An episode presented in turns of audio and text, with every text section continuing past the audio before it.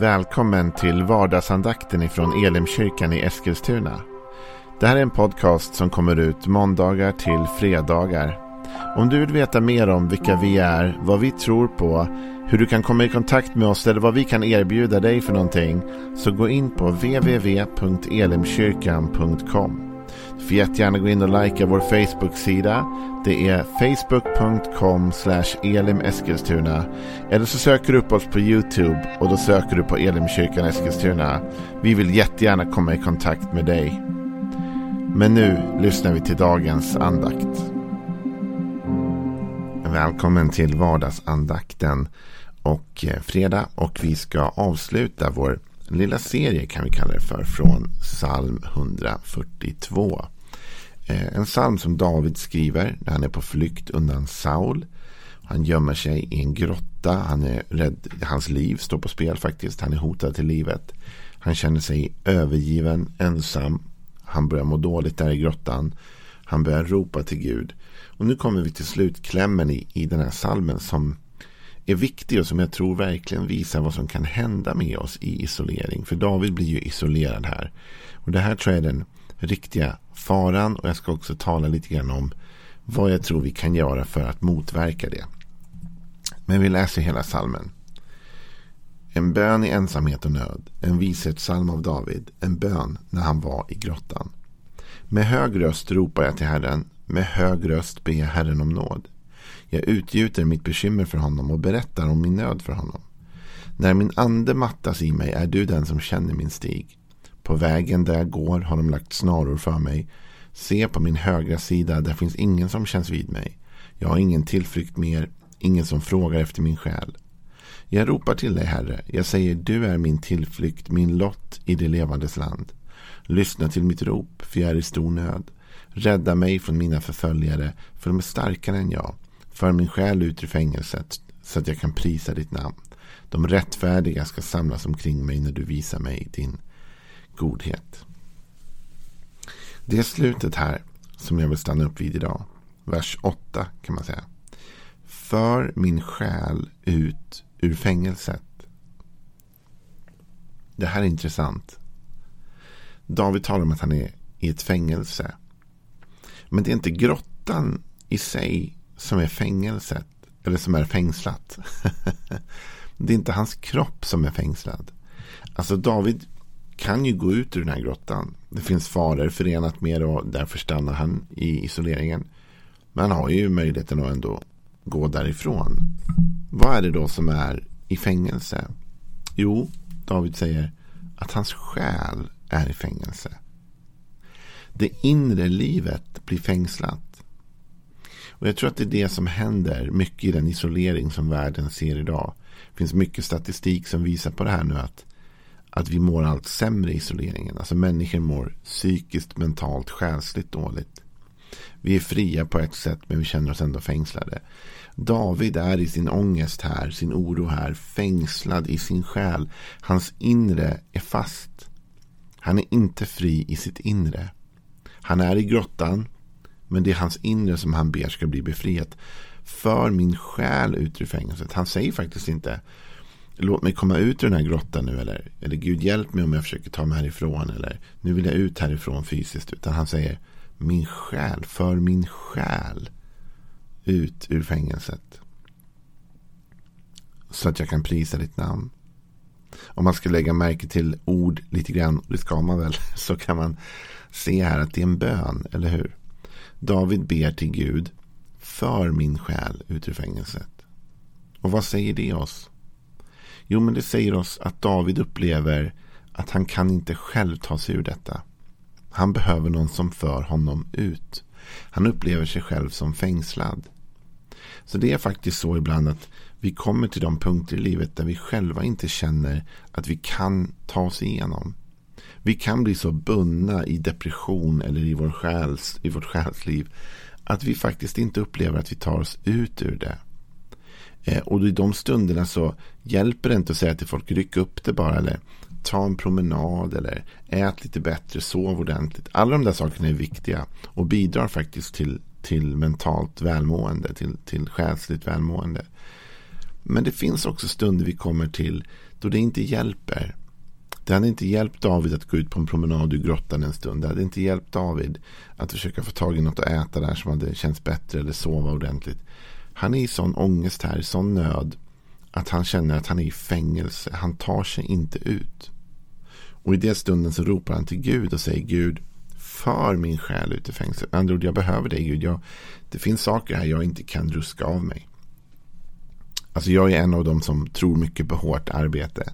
Och jag är en av dem som jobbar hårt. Och jag är en av dem som tror att det är viktigt med goda rutiner. Jag är en av dem som tror att Gud har gett dig och mig väldigt mycket ansvar och väldigt mycket möjlighet att faktiskt förändra vårt eget liv. Att vi kan med goda rutiner, med många olika saker, vända på livet. Men jag tror också att det finns tillstånd i livet, både själsliga, fysiska och andliga, som vi inte kan reda ut själva. Där vi är bristfälliga, där vi inte har den egna kraften eller förmågan att faktiskt bryta oss loss. Och jag tror att ett av de tillfällen är just detta. När vi blir så djupt deprimerade eller själsligt bundna att vi inte tar oss ut, va? Då måste vi be till Gud. Gud, för mig ut. Det är ett sorts erkännande av David här att han har hamnat i en situation han inte själv kan hantera. Jag menar, David kan ju hantera mycket. Han har ju besegrat Goliat. Han har gjort fantastiska saker. Ändå känner han här. Tänk dig det själv en stund. Det här är en kille som har besegrat en jätte. Alltså fysiskt var han i underläge och ändå så besegrade han den här stora jätten. Och ändå är han fängslad av sitt eget inre. Hans eget inre håller honom bunden på ett sätt som inte ens Goliat kunde. Och det är tungt, va? Och här finns liksom en kontrast av det yttre och det inre. Och en av de saker som vi gör som vi kan mäta det här på, som vi vet när vi börjar bli bundna i vår själ, är faktiskt det David säger. För han säger så här: för min själ ut ur fängelset så att jag kan prisa ditt namn. Så ju mer bundna vi börjar bli i vår själ, i vårt inre, ju mer tappar vi lovsången och tillbedjan och tacksamheten till Gud. Och tacksamheten till livet överhuvudtaget faktiskt. Det är liksom det försvinner, va? Perspektivet av det goda. Och fastän vi har så mycket bra som händer runt omkring oss och vi kan vara oerhört fria, så kan vi vara oerhört bundna på samma gång. Jag tänker på oss här i västvärlden, va? Vi lever ju liksom i alla möjliga förmåner jämfört med hela världen. Om vi jämför med de flesta länder på jorden så har du och jag det väldigt bra. Även de av oss i Sverige som skulle känna att vi lever liksom inte på toppen av den ekonomiska kurvan, va? Vi ligger på mitten eller ner. Så är det ändå så att även vi som, om man skulle bottna neråt i kurvan, så är vi bättre ställda än många andra länder. Fastän vi är så fria och kan göra i princip vad vi vill i det här landet, mer eller mindre, så kan vi vara bundna av vårt inre. Och det är därför vi behöver bli födda på nytt, som Jesus säger. Det är därför vi behöver få ett förändrat inre. Det är därför din kristna tron är så relevant för människor. Därför att du kan ha pengar, du kan ha position, du kan ha möjligheter, du kan ha kraft och allt möjligt för att bryta dig loss och fri, men ändå uppleva att du är så fruktansvärt bunden av ditt inre liv. Och då är det bara Jesus som kan befria dig. För mig ut, säger David till Gud. För mig ut ur, för min själ ut ur fängelset. Paulus, han är faktiskt också inne på den här, kan man säga, kontrasten mellan det inre och det yttre livet. Men han har det ur ett litet annat perspektiv. Och vi kan läsa om det i andra Korinthierbrevet 4, vers 16. Så säger Paulus här: därför ger vi inte upp. Även om vår yttre människa bryts ner, förnyas vår inre människa dag för dag. Vår nöd, som är kortvarig och väger lätt, bereder åt oss en väldig och överväldigande härlighet som väger tungt och varar för evigt. Vi riktar inte blicken mot det synliga, utan mot det osynliga. Det synliga är förgängligt, men det osynliga är evigt. Så i kontrast, kan man säga, till det David sa, så talar Paulus här om ett starkt och fritt inre trots svåra omständigheter. Han säger: det yttre bryts ned. Och även om det bryts ner så ger vi inte upp, säger han. Varför? Därför vår inre människa förnyas dag för dag. Och just det uttrycket inre människa. Så då ser du att det finns en kontrast här mellan det inre och det yttre. Vi kan vara fria i vår yttre människa men bundna i vår inre människa. Vi kan ha alla favörer och fördelar i livet som till synes till ytan, men i vårt inre ändå var oerhört bundna. Vi kan också vara i det andra aspektet där vi så att säga inte har någonting egentligen i det ytliga, va? Inga pengar, ingen kraft, ingen ork, vad det nu är, men oerhört fria i vår inre människa. Därför att de här två är inte nödvändigtvis kopplade ihop, va? Det finns ett inre, det finns ett yttre, och ofta påverkar de ju såklart varann. Men ändå visar Paulus här att det är möjligt att leva fritt på insidan och i själen, samtidigt som ens yttre omständigheter är svåra. Och David, han hade svåra omständigheter, och han kände också att det påverkade hans själ till den nivån att han upplevde att även hans inre människa var fängslad. Jag menar, David, och han prioriterade det högre. För jag menar, David kunde ju ha sagt där i slutklämmen: Gud, gör någonting åt Saul. Gud, ta bort Saul. Men hans sista kläm i den här bönen är: för min själ ut ur fängelse. Med andra ord, mitt inre börjar bli fördärvat och skadat, här Gud, och jag behöver verkligen bli fri i den inre människan.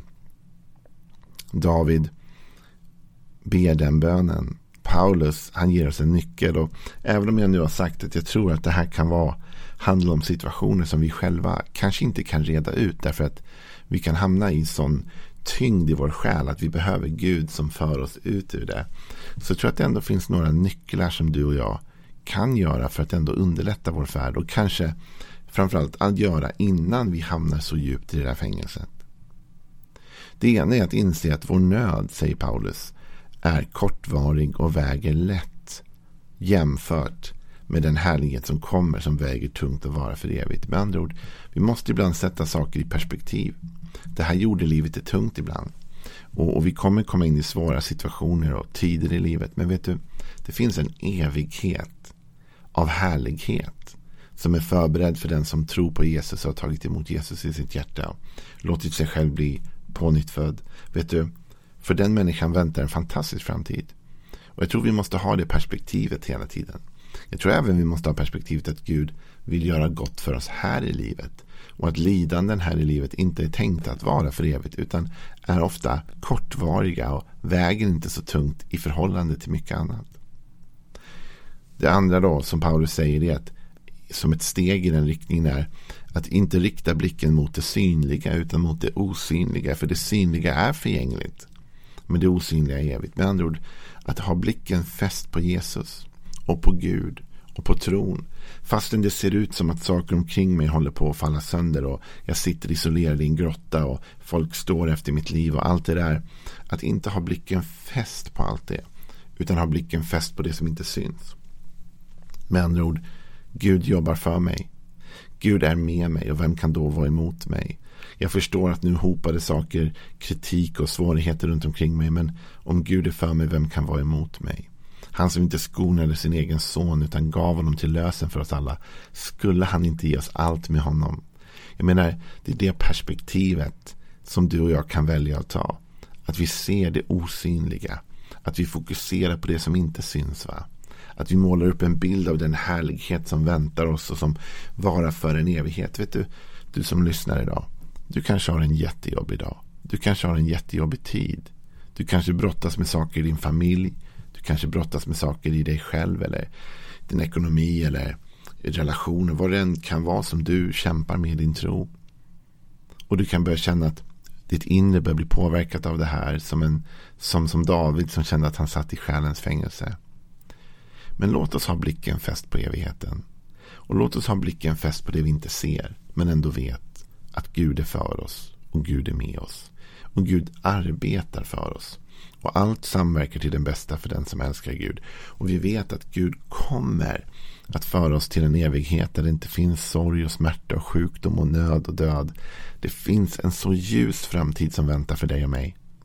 Så be Gud denna bön. Om du känner att du sitter fast och du känner att du kan inte göra någonting för att komma loss. Du känner att din själ, din inre människa är helt bunden. Be till Gud som David: för min själ ut ur fängelset. Och gör som Paulus, blicka mot det som inte syns och mot en härlighet som väntar dig i evighet. Det är en ganska bra avslutning på den här veckan. Ha det bra.